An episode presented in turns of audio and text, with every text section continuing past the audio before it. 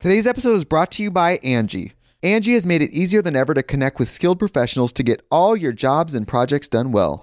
Let me tell you, there's the version of it where you try to do something at home, and then there's a version of it where you have someone help you, you watch them do it the right way, and you go, thank God I didn't try to do that myself. I have fully done things around the home that I think look good, and then a bang in the night, and I wake up to a shelf collapsing, a painting falling off the wall. Like it, I've I've seen it all go south. I own a home, and I can tell you, I know how much work it can take. Whether it's everyday maintenance and repairs or making dream projects a reality, it can be hard just to know where to start. But now all you need to do is Angi that and find a skilled local pro who will deliver the quality and expertise you need. Whatever your home project, big or small, indoor or outdoor, you can Angi that and connect with skilled professionals to get the project done well. Right now, one of my wish lists is I want a bike for my condo in Milwaukee, and I would love to rig it up on a pulley in the ceiling because I have one of those like lofted ceilings. But I'm so scared to try that on my own. Angi has 20 years of home experience and they've combined it with new tools to simplify the whole process. Bring them your project online or with the Angi app. Answer a few questions and Angi can handle the rest from start to finish or help you compare quotes from multiple pros and connect instantly, which means you can take care of any home project in just a few taps. Because when it comes to getting the most out of your home, you can do this when you Angi that. Download the free Angi mobile app today or visit Angi.com. That's A-N-G-I dot com. Wyndham Hotels and Resorts makes travel possible for all. Whether it's the long haulers looking for a great cup of coffee, a roomier rest for the on a whim road trippers, or a place to make summer memories with the whole family. No matter who you are, where you're going, or why, with 24 trusted brands to choose from like La Quinta, Days Inn, and Super 8, your Wyndham is waiting. Get the lowest price at wyndhamhotels.com. Restrictions apply. Visit website for more details. This episode is brought to you by Snapple. Want to know another Snapple fact? The first hot air balloon passengers were a sheep, a duck, and a rooster. Ridiculous. Check out snapple.com to find ridiculously flavored Snapple near you. Ladies and gentlemen, boys and girls, and people who don't identify as either, you are listening to Ratchet and Respectable with Demetria L. Lucas. Oh my gosh, I'm recording this episode with tears in my eyes, happy tears. I'm really, really happy about some news that I just heard, but I can't leave the episode with that news because it will throw off the format of the episode. So we'll get to it. But just know that I am recording this episode on Tuesday morning around 9:45 a.m. instead of Monday. Are we, we being honest? I went to Vegas on a last minute trip this weekend to catch the Dave Chappelle show, and I haven't been drinking for like the last week or so. I said I was going to do like a two week hiatus leading up to my birthday and my Odyssey trip. But when I was in Vegas, I ran into some friends. They're my girls that I, I grew up with in New York in my 20s and 30s. And so, you know, what happens in Vegas stays in Vegas. You know, I don't really party or go out or anything like that, but I went to the um the Dave Chappelle show, which was absolutely wonderful. My friend was able to get me a last minute ticket with a really, really, really good seat. So I drove over to Vegas because tickets were round trip for $800. And I was like, go fuck yourselves. But it's only a four hour drive. And I used to drive from New York to DC like all the time. So four hours is like nothing to me. And, and the drive to Vegas is significantly easier and much more beautiful. There are gorgeous mountains to look at for the entire ride. So got a cute hotel in Vegas and went to stay overnight. Went to the Chappelle show, which um, I'm a huge Dave Chappelle fan. I recognize that he is very problematic in some areas. I think he is a smart and funny comedian despite some of his blind spots. And I don't even know if they're blind spots. I think they're spots he just doesn't give a fuck about fixing for the reasons that he does. But his new show, I'm going to assume that the material that was in the show for Vegas is probably going to be part of another Netflix special that Dave is doing. Dave Chappelle's last comedy special, last couple comedy specials, have gotten a lot of flack for his commentary on the LGBTQ community. He calls them the alphabet, women, the transgender community specifically. Dave has heard all of your complaints and completely does not give a fuck. He went harder than even before. So if you thought that um, that he was sexist or bigoted or phobic about you know any of the previously mentioned groups before. He triples down on on all of that. There was a lot of uncomfortable laughter during the show. I'm not easily offended, and again, I'm a Dave Chappelle fan. But some of the stuff, I was like, "Oh, Dave, Dave, Dave, Dave." Like I just said, I believe that this was recorded for a special.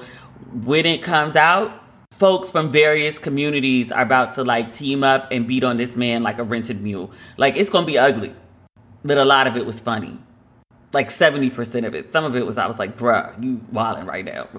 He grown ass man. He knows what he's walking into, and he's choosing to walk into it. So, um, but it was a really good show. My seats were in row E, and I shared the details of this the next morning um, after I got home at 4 a.m., which is so very unlike me. But I got wasted in Vegas, and I'm not the lassie that I used to be. So, like, I was hungover most of the day Sunday, and not on some my head hurts and I'm throwing up, but I just felt off. And it takes me like two days to like fully recover. And I didn't even go hard. I didn't even drink hard liquor. It was just wine and champagne. I imagine mixing the two wasn't probably the greatest idea. But I was like, they're in the same family. You know, they're in the grape family maybe that's not how chemistry works. But yeah, so yesterday I was just like off. Plus, I was on deadline for another project, a writing project, 2,000 words on a really great, very black thing in black history. So I had to knock that out. I was already over deadline. I was like, this is, and I was like, we're moving into the space beyond writer procrastination into like it feels disrespectful to the editor. So I was like, let me get this shit in before this man picks up the phone and calls me. As a writer like the editor sends you an email first like a hey you know just give me an update on the deadline because basically we know writers are going to be late because i've been an editor. And then you get the the text because you know you're friends with the editor and be like hey everything okay? Fuck. And if they call you just understand that even if they don't use profanity understand that they are cursing you out. So i was like i'm not really trying to get cursed out and i'm not trying to be disrespectful. So i was like let me write this thing and turn it in and then I'll I'll do the podcast after. And then I ended up having to like finish booking my Odyssey trip. This situation with the airlines canceling all these flights, like I'm super nervous because I need to be in certain cities at certain times. So I had to rearrange um, some of my trip. I had to change flights to very, very early in the morning in case the flight gets canceled. If I get bumped, I have a greater likelihood of being able to get on another flight that same day and make it to my destination on time. So change the times and in some cases book earlier dates. So and then change the hotels. Like it was a mess, but I think I've worked out everything. I am doing the podcast during my Odyssey. I've scheduled all the travel around the podcast. I'm not traveling on any Mondays or any Thursdays, so I have time to record the podcast wherever I am. Like it's built into the schedule. So we'll be good. And I've also been banking interviews with some of my favorite people. There's some evergreen topics that I've wanted to discuss. So we have some really good experts coming on to chat with us. And I'm really looking forward to sharing those interviews with you. They're really, really good. But I'm saving them for the Odyssey, which begins Sunday. My birthday is the 9th. First flight is Sunday. I ain't packed a goddamn thing. I got my nails done in Vegas I'm just leaving my hair out. I'm not getting it braided up. I ain't waxed nothing, which I gotta do because, like, wax is needed. Let's just leave it at that. I have so much to do before this trip happens. I have no idea how I'm gonna get it all done, but it will get done. We have lots of good news this week. One thing happened that isn't so good. HBO announced that they won't be picking up a season two of Lovecraft Country. I loved that show. I thought it was so good. And I like Misha Green, the creator of the show. She also did Underground. She does these really smart, really black projects that examine the black experience. Underground only got two seasons. I thought Underground, when it was on, was the greatest show on television. I felt the same way about Lovecraft too, but I guess her shows are are too black or um, despite like the the cult following, they're not getting the um, the eyeballs necessarily that they need to keep going. I don't know. I don't know, but I was really disappointed to hear that Lovecraft wouldn't get a second season. And Misha shared her ideas for the second season of the show, and they were like, you know, pretty good. Like there were zombies involved, you know, because it's you know a show about magic. Um, but the United States had been divided into like you know Native American territory in the West, and then the South seemed to be black people, and then the Northeast seemed to be white people. Because you know the end of Lovecraft, black folks got magic, and so you know what do black people do with their magic? Create safe spaces for black people. That's what it looked like she had done with the show. I hope another network picks it up because I'd really like to know where she was going with this. She has one of those minds where you're just like, girl, where did you go and pull this from? How did this come to you? But thank God that it did. But I just want to know, like, you know, what was going on in Misha's head? Share the story, sis. All American. You know, I'm obsessed with All American. I, I like these teenage shows. I don't know why. Because I don't relate to the teenagers anymore. I relate to their parents. Or in the case of All American yesterday, they're doing a spin off with the Simone character where she is going to graduate from Beverly High and she's going to go to an HBCU in the South, or at least on the East Coast. It was really, really, really good. It captured the feeling that I had. And you know, I went to like white schools all my life. The first time I went to an HBCU, I actually went on a college tour of HBCUs my junior year. And, you know, like I knew HBCUs existed. Like my dad went to Jackson State. I want to say I went to Hampton's homecoming. But like when I went on that college tour and then going on Spelman's campus and, you know, it's like living in an Essence magazine. But it was the first time I saw, what's the quote? Um, Anna, what is her name? Anna Julia Cooper. When and where I enter, my whole race enters with me. It was the first time I'd heard of her. And it really just left an impact on me. I wanted to get it tattooed on my wrist for a really long time, but the sense of community in that I never um, I'd never experienced that, and I really really wanted to go to an HBCU, but my parents like you know completely shut that down for various reasons. One of them is they didn't want me to go away to school. I was 16 when I graduated high school. I was going to be 17 my entire freshman year, and my parents just didn't want me that far from them. I think so the deal was I could go to Maryland for a year or two, and if I wanted to transfer after that, I could. Once I got there, I was like, I ain't going. Clearly, I'm a terrapin, so I graduated from Maryland. But I say all that to say this pilot episode of All American for me captured that feeling of a black student who's gone to predominantly white schools and that feeling of being on an HBCU campus, especially for homecoming when like, you know, it's extra, it's like extra black and you've got all the culture and all its various beauty displayed in multiple ways. But just that feeling of comfort, acceptance, or seeing just a whole bunch of different kinds of black, like all melded together. You got like tennis black, and you've got wobble black, and you've got fashion show black. It's a really beautiful, beautiful thing. But the show really captured that. And in particular, on the show, um, Simone goes to visit her aunt. Oh my God, I'm like weeping saying it again. I started crying when she came on screen last night. But Simone's aunt, oh God, I'm crying now, um, is a journalism professor at this HBCU.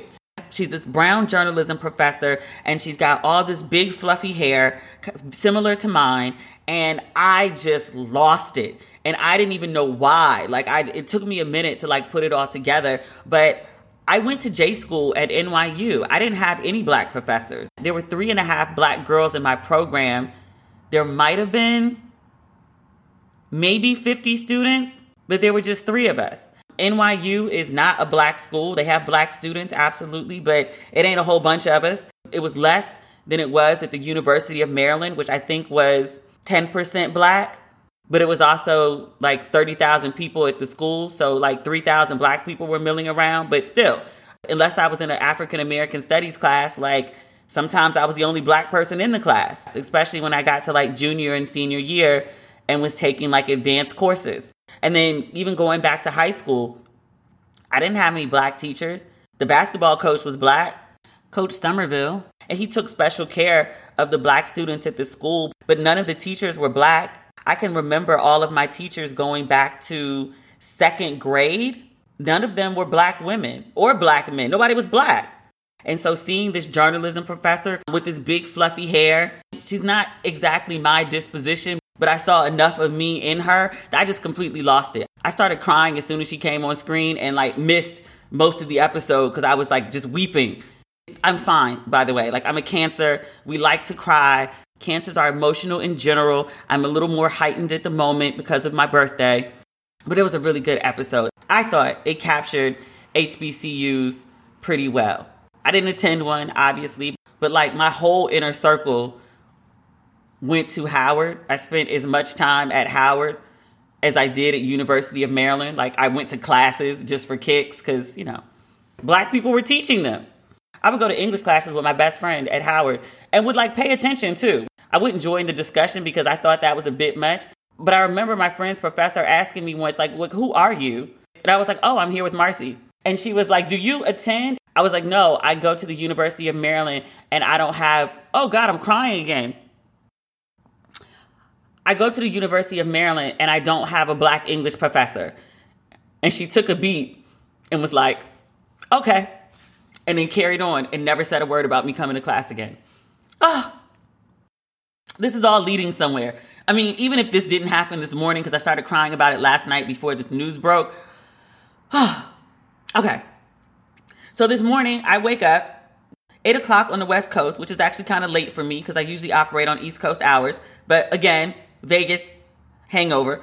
Okay.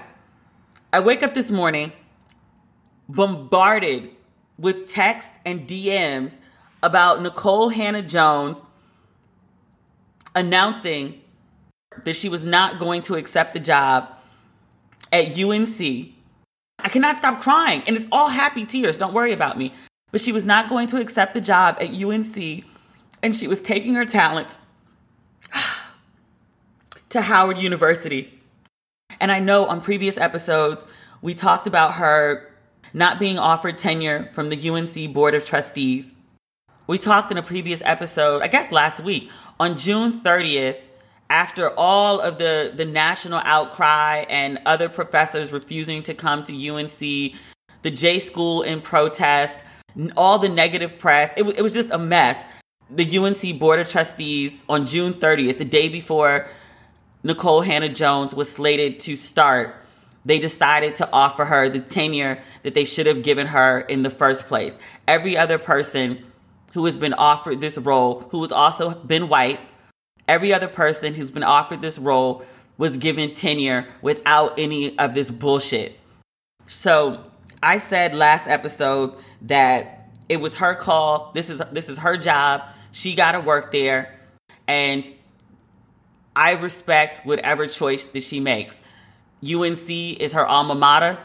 I know how I feel about the University of Maryland. I know how I feel about NYU. There's a sense of accomplishment, almost like um, a stamp of approval, if that makes sense. And, and I'm just speaking for me. I don't know if, if this is how Nikole Hannah-Jones feels, but there is something to be said about getting the stamp of approval from your alma mater like the place that trained you, where you started to like develop your adult sense of self, to go back there having accomplished something, it means a little something more than it might at another university. So I understood why she might still consider UNC after all the bullshit. And I said, I support whatever she chooses to do. She says UNC, that's great. And if she also tells UNC to kiss her whole black ass, I I also understand that as well. And I was like, you know, me being who I am, I would like to tell them to go fuck themselves. But you know, whatever she chooses to do, that's her choice.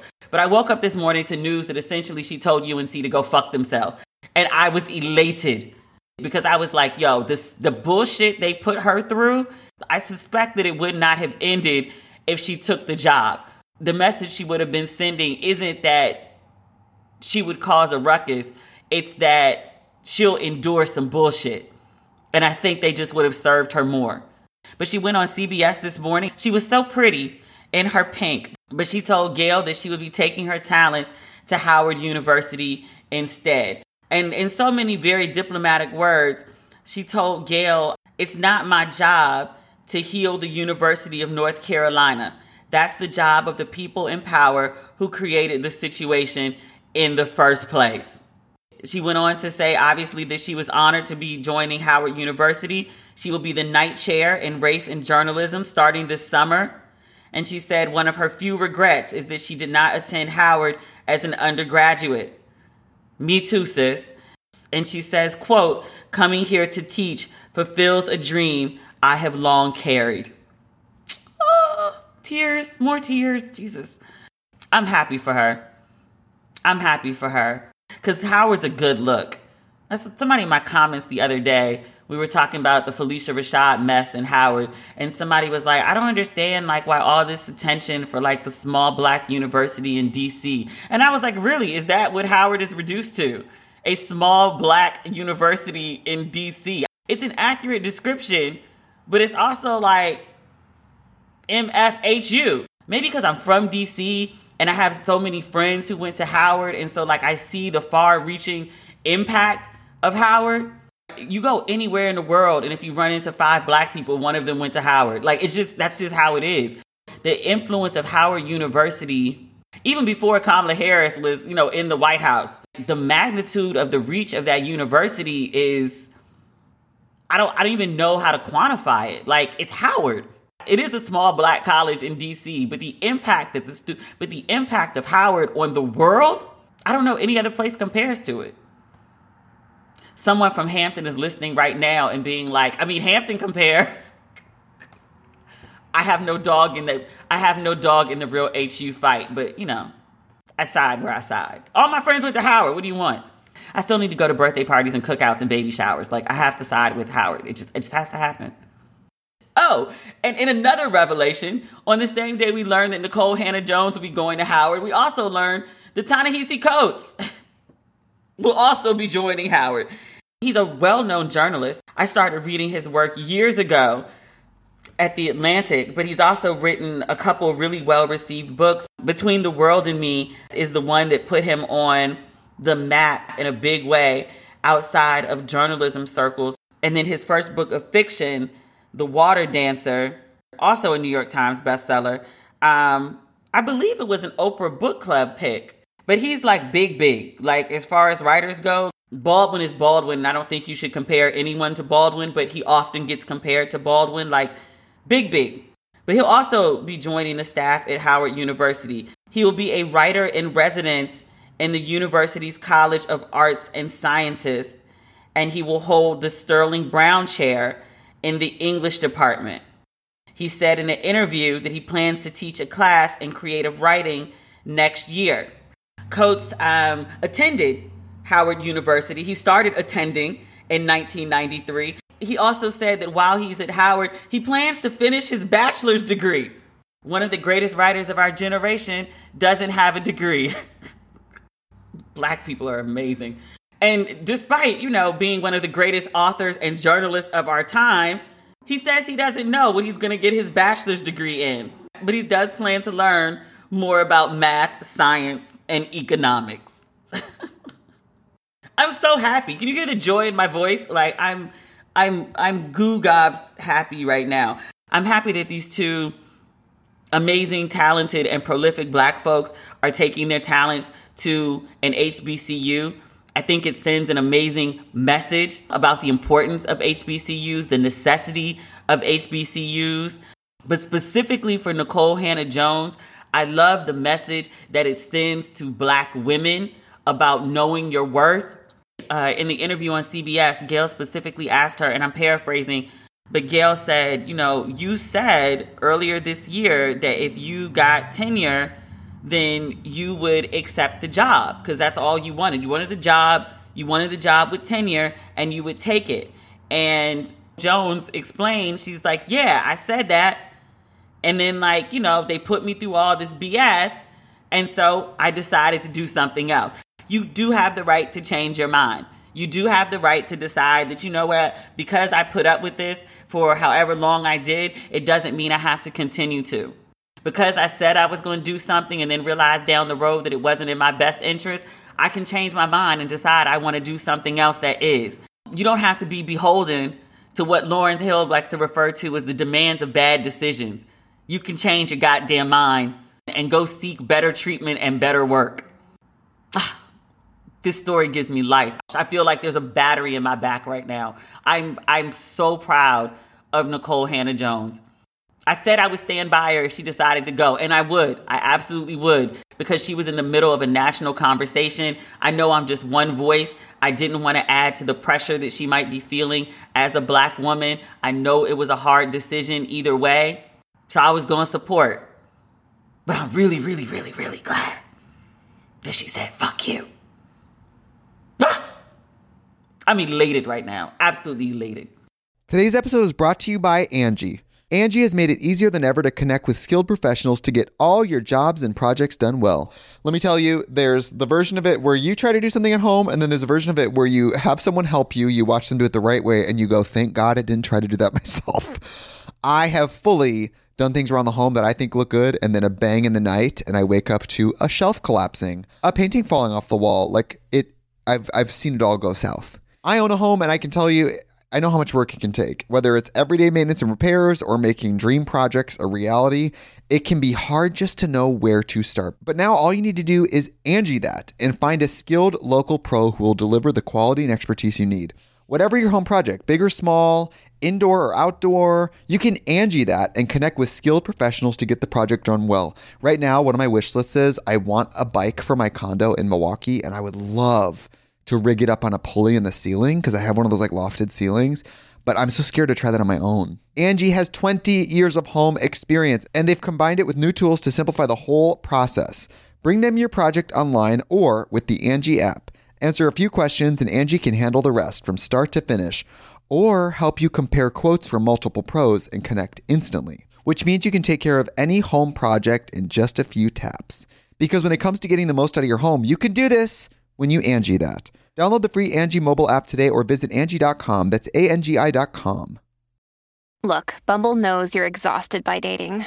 All the must not take yourself too seriously and 6-1 since that matters. And What do I even say other than hey? well, that's why they're introducing an all new Bumble with exciting features to make compatibility easier, starting the chat better, and dating safer. They've changed, so you don't have to. Download the new Bumble now. Quick update on Phylicia Rashad before we get into some bullshit. We know that she supported Cosby in a statement on Twitter. We know that she released a follow up statement backing away. We know that Howard released a statement throwing her under the bus. We knew that people, students, and parents had begun calling for her resignation as the new dean of the College of Fine Arts at Howard University. She has since started her job at Howard and she sent a statement specifically to students and their parents. It was a good statement. I don't have the whole thing, I just have a few quotes. She wrote, quote, "My remarks were in no way directed towards survivors of sexual assault. I vehemently oppose sexual violence, find no excuse for such behavior, and I know that Howard University has a zero tolerance policy toward interpersonal violence." She said she plans to engage in active listening and participate in trainings to not only reinforce university protocol and conduct, but also to learn how I can become a stronger ally to sexual assault survivors and everyone who has suffered at the hands of an abuser. So it looks like Howard's going to keep her, which I said before, I'm I lean with the students. The students of HU say she got to go, then she goes. The students say she stays, she stays. That's that. Um, Stephanie Mills, for reasons I don't understand, jumped into this this dumpster fire of controversy to support Phylicia Rashad, who's one of her friends. She said if, if Howard University had any issues with Phylicia Rashad and what she said, then they should give back the millions of dollars that Cosby has donated to the university. Yeah. Let me tell you something about taking folks' money. Did the check clear? Did the check clear? I'm real. Um, what's the what's the man's name? Clay Davis. She. There's a line in the wire because really I can find a line in the wire to apply to almost any life scenario. Like I excel in this. And in fact, if you haven't watched The Wire, you probably miss a good 30% of the illusions that I make. I constantly reference that show. It's the greatest show ever made. That said, there's a line in The Wire which Clay Davis says, I'll take anybody's money if they're giving it away. The reference was actually to accepting drug money, which illegal money is still legal tender. I'm just I'm just saying. Folks love to have this moral high ground sometimes and make these great sacrifices, sometimes for performative morality. But in terms of this Cosby money, did that check clear? Oh, okay. Then that's Howard's money now. You can absolutely spend the money and also say fuck you. You absolutely can. I don't understand why you think you can't. Your lawyers will tell you that you can, so do it. Accept the money, thank him for the money, and in the same statement, be like, we do not condone sexual predators. We will be using this good, necessary, and legal tender money for good causes, even though it had bad beginnings. Y'all better not give a goddamn dime back. Check's too hard to come by to be giving them back. I'm sorry. I'm not sorry. Shit. And you contractually ain't got to do nothing for it, but accept it? Girl, bad. Before we get into this ESPN nonsense, I want to talk about Sha'Carri. Last episode, right when I was recording, I had just learned about her suspension because she tested positive for marijuana. And I was 38 hot about it. This is my default of how I function when I'm upset. And I'm not sure that's the healthiest way to do, especially because I'm reacting like a parent to a child when I'm not a parent and towards someone who's not a child. Not my child and not a child at all. Sha'Carri is 21 years old. She made a stupid decision. She did the Today Show, and I'm not sure if she said it there or she said it elsewhere. I don't know if she's done more than one interview, but she said that before the race where she qualified for the Olympics, she did an interview and she was informed by a reporter that her biological mother had passed away, which is a horrible way to find out that your mom died. We've been talking a lot lately about sports journalists and the anxiety that black athletes might feel and why. This is the type of shit. And Naomi Osaka doesn't have this exact experience, but like this is the type of thing, I guess what's the word? Lack of care or consideration for people's feelings just because you want the story or you want a clip or you want a quote to do that to someone to not like double check to make sure that they know so you're not the bearer of bad news in a very casual way that's important. But the news of her mother's passing and surely the way that she found out the news sent Sha'Carri into a tailspin her version um, and she was like i had to just i needed something and i just didn't know like what else. And so you know weed. I'm not sure if she smoked it or she ingested it. I've read conflicting stories about whether she smoked it or whether she ate it. But she put weed in her body so she could get high. It's legal in, in the state that she was in, so she wasn't committing a crime. However, as an Olympian, I think for obvious reasons that don't really, that shouldn't really need to be explained, you can't ingest weed. Even though it's not a stimulant, but as an Olympian, um, weed is on the list of banned substances, which she knew. She acknowledges that she knew. She was in such a painful place that she did it anyway, which I think is a testament to how fucked up she was um, emotionally. That she would know that this could put everything in jeopardy, and she was just in such a bad place that she needed some relief, which I think, you know, most folks should be able to relate to. Now, I personally don't smoke weed, but I've had really bad days. Like the height of the pandemic, I was going through half a bottle of red a day it's not weed, but it's a mind altering substance. I couldn't go drive. Some people go out and fuck. Dudes tend to do that a lot in ways that they don't always make the connections for. Like, I've had a bad day. I feel less than and inadequate. I need to go climb on top of somebody's daughter or son or they. No judgment. All are welcome. You know, folks cope in all sorts of different ways, some healthier than others. You know, I, I absolutely do wish that Sha'Carri had a better support system I wish that somewhere along in her life she was taught better coping mechanisms so she wouldn't have had to rely on drugs in that moment. But like many of us, self included, she wasn't. She didn't have those skills. So she did what was available to her, and it was a bad choice, which she has owned. She's not trying to justify it. She was like, Yeah, I did it. I was in a bad place. Like, I knew what the consequences were, and I did it anyway, and that's that she made a bad choice, but I am one of those people that I think character is determined in times of adversity. And this is obviously a, a time of adversity, she, but she's handled it in a very stand up way. So, whereas before I was proud of her physical accomplishments, I felt sympathy for her and I admired her relationship with her grandmother in this moment of adversity, she's showing us who she is as a young woman. And she's good. She was raised well.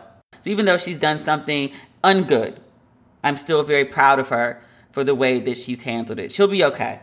She is keeping her Nike contract, which I thought was very good of them. Hey, it's Kaley Cuoco for Priceline. Ready to go to your happy place for a happy price? Well, why didn't you say so? Just download the Priceline app right now and save up to 60% on hotels. So, whether it's Cousin Kevin's Kazoo concert in Kansas City, go Kevin, or Becky's Bachelorette Bash in Bermuda, you never have to miss a trip ever again. So, download the Priceline app today. Your savings are waiting. Go to your happy place for a happy price. Go to your happy price, Priceline. So much sports shit. And I'm not even like a sports fan like that. But there is a scandal coming out of ESPN, a year old scandal that the public just became privy to July 4th, Sunday. And I had no idea who either of these people were um, before this story broke. Because again, not a sports fan, don't watch ESPN.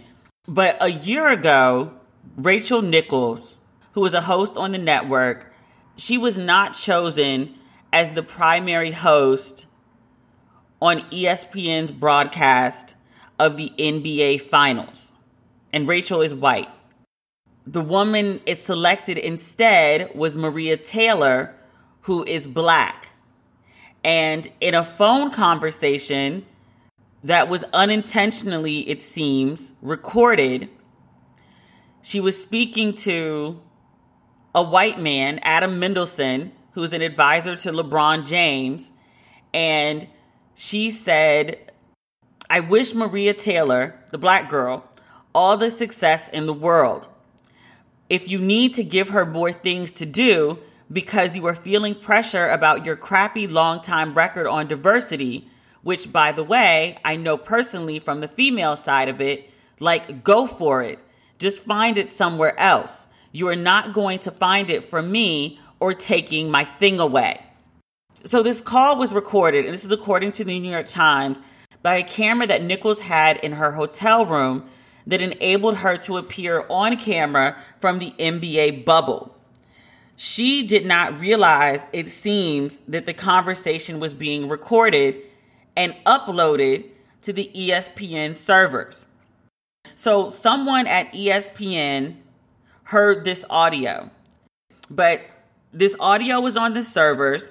It got into the hands of a producer at ESPN, a black woman, who then shared the recording with Maria Taylor. And this again happened a year ago. The black woman who shared the recording was suspended for two weeks without pay. She has since left the company. So, again, all of this happened a year ago. There's been a contentious relationship between Rachel Nichols and Maria Taylor the entire time. Taylor, for obvious reasons, does not want to interact with Nichols anymore. Over the weekend, the New York Times publishes this story and it goes public, and then it goes public so everyone knows about it. So let me back up. What Nichols said is fucking awful.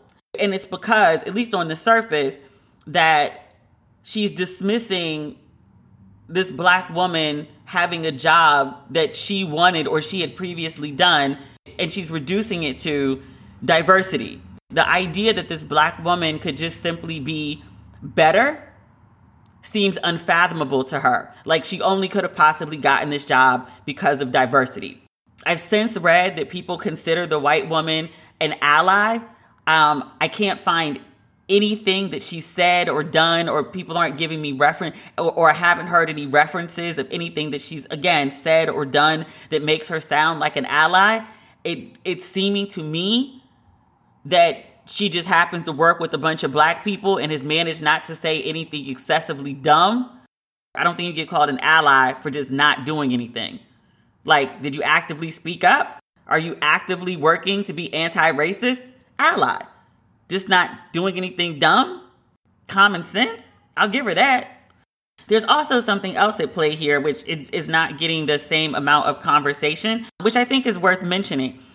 ESPN obviously is a network dominated by men, mostly white men, but also black men, but men space. In comparison to the number of men present, there are very few women.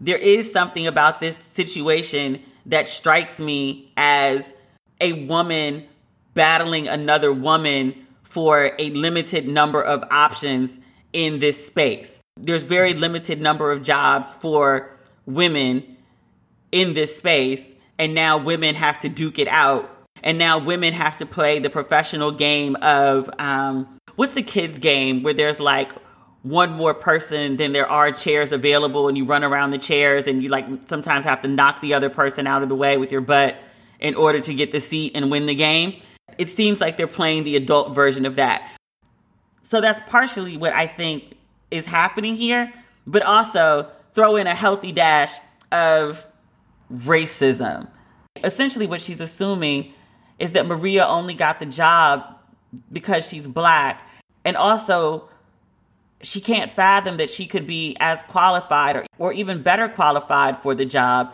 because she's black.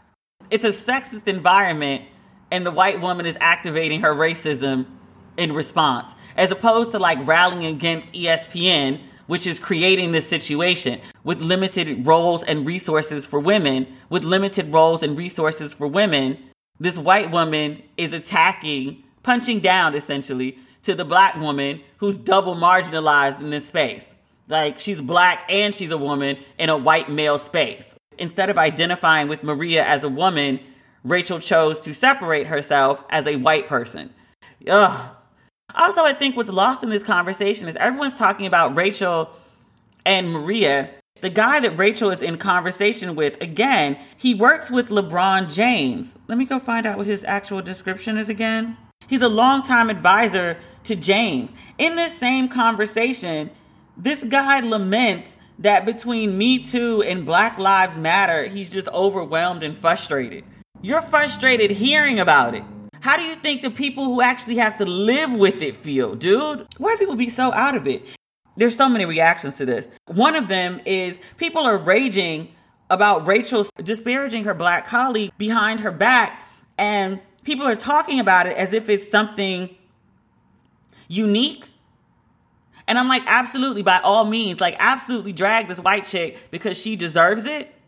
But also, I want y'all to know, like, in the same way that last summer with, with George Floyd, when white people realized that, like, systemic racism and police brutality and racism as a whole actually exists, and y'all wanted to take it to the streets, I just want y'all to acknowledge that, like, white women backstabbing black women in this way, being so treacherous in this way, assuming that black women are only getting good things because because they're because of some diversity or because of some affirmative action situation, very common. When I wrote about it on social media yesterday and I just fired off a little screed because again, I was on deadline, I was like, yo, this is some 40 degree day shit. Like, ask any black woman who has existed in a white space, but particularly school or work, and every single black woman will have a list of stories of white women's bullshit, specifically related to thinking the black woman in her presence doesn't deserve to be there or doesn't deserve to have nice things. And if she got them, then it's only because she's black. It can't be because of qualifications. It can't be because she earned it. It can't be certainly because she was better at anything, but she's only there because she's black. Earlier in this conversation, we talked about how I'd gone to white schools all my life. I got stories for days about white women and their passive aggressive bullshit. Any black woman, again, can give you the, a long list of stories. So while you're dragging old girl because she deserves to be dragged, just understand that she's common. She's common. And the experience that dear Maria Taylor is having because of this white woman questioning her abilities and it becoming public, like every black woman in a white space got some version of that story. Stories. The reactions to um, Rachel Nichols and this recording have been very interesting. I mean, there is a dragging occurring, absolutely, which please continue. I'm enjoying it but someone shared a um a screenshot with me. Someone a woman had posted on Twitter. She was like, "I swear, Rachel's Nichols perfume must be watermelon with notes of Hennessy, the way black men are stumbling to defend her. Rachel Nichols has been a sports reporter for quite some time. She is well known among athletes. She is a prominent she is a prominent host on a prominent show. The most vocal black guy I've seen defending her is Stephen Jackson. We've talked about Mr. Jackson several times on this show. Stephen Jackson first popped on my radar about a year and a half ago. He released a video. Mr. Jackson is in his 40s. He has multiple children by multiple women, six or seven children. Um, and he was telling young black men to find one woman and have their children with that woman and stay with that woman so that they didn't have to spread their money, time, finances across multiple households, which I thought was great information. He then went on to say in the video about the poor relationships that he had with at least two of his children's mothers. And he said something like one of them, he wished he had never met her. And then he said, um, Black women, bitter black women, are worse for black men than the police. Oh, we're worse than the people who are gunning down black men left and right? Really? Really? Black women are worse than Derek Chauvin? Black women are worse than a mofo who kneels on a black man's neck for nine minutes. Remember, we thought it was like eight minutes and something, and it turned out to be nine. Like, black women are worse than this. But Stephen Jackson makes this video in support of Rachel about how, like, we're not canceling her, we're not getting rid of her, language along that lines. And people are like, nigga, what? And to which I'm like to them, nigga, why are you surprised? The type of dude that actually gets on camera in any capacity, in any context, and says black women are worse for black men than the actual fucking police. I don't expect that dude to ever stand up for black women in any significant way. So, like, yeah, they're like, oh my God, Stephen Jackson is saying this crazy shit. Stephen Jackson is always saying crazy shit. At least he's consistent. I will give Mr. Jackson that. Mr. Jackson is consistent. Consistent fuckery, but it's consistent. He isn't the only one. I saw Rachel was on some show. She was sitting to the left, and it was two black men sitting to her right. And she said, um, she said something about, you know, as a journalist, I, I, the first thing we're taught is not to make ourselves the center of the story. And I won't do that today. But she said she wanted to apologize to Maria Taylor for this whole incident, which I was like, it's been a year.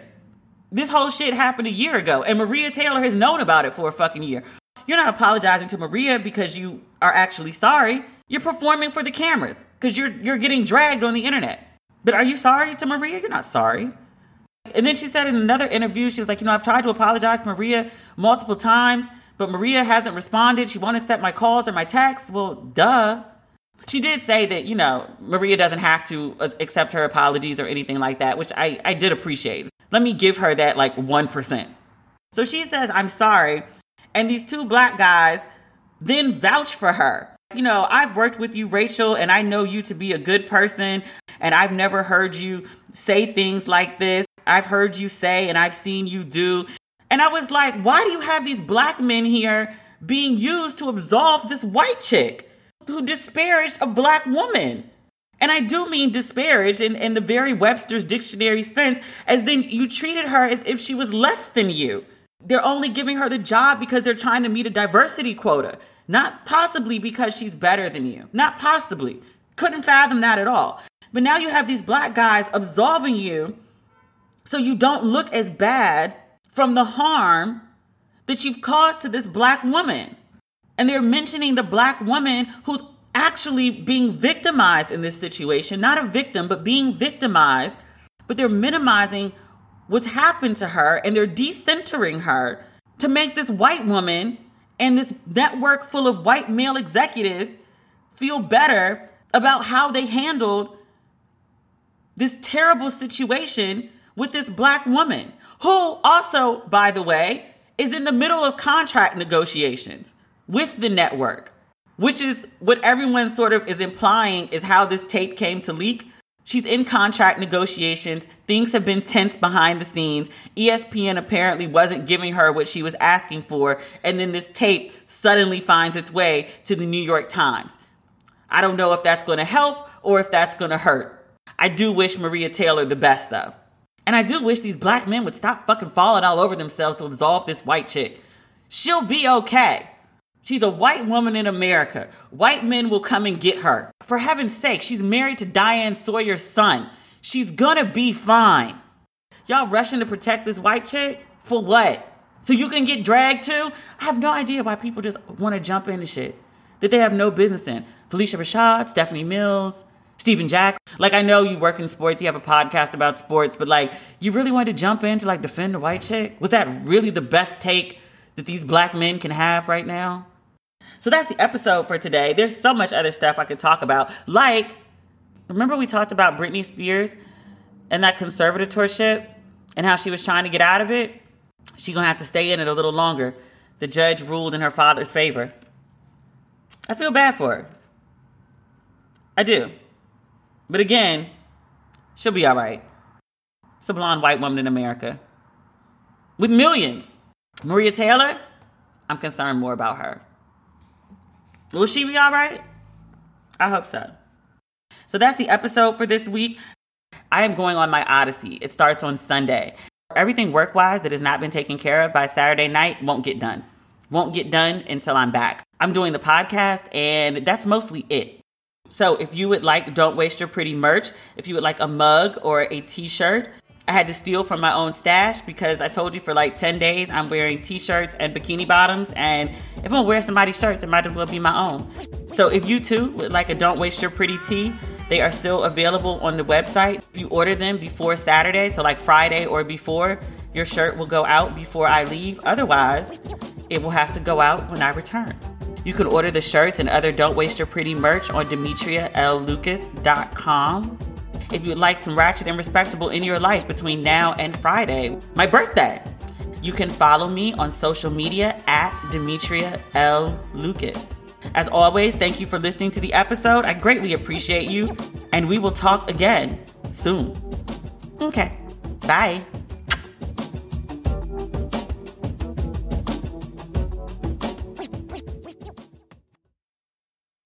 Grand Canyon University, an affordable private Christian university, is one of the largest and fastest growing universities in the country, offering more than 270 programs online.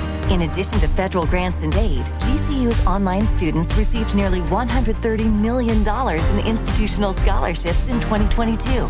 Find your purpose at Grand Canyon University. Private, Christian, affordable. Visit gcu.edu slash myoffer to see the scholarships you may qualify for. When you visit Arizona, time is measured in moments, not minutes. Like the moment your work stress disappears as you kayak through the canyons. Or the moment you discover the life changing effects of prickly pear chocolate. But nothing beats the moment you see the Grand Canyon for the very first time. Visit a new state of mind. Learn more at hereyouareaz.com.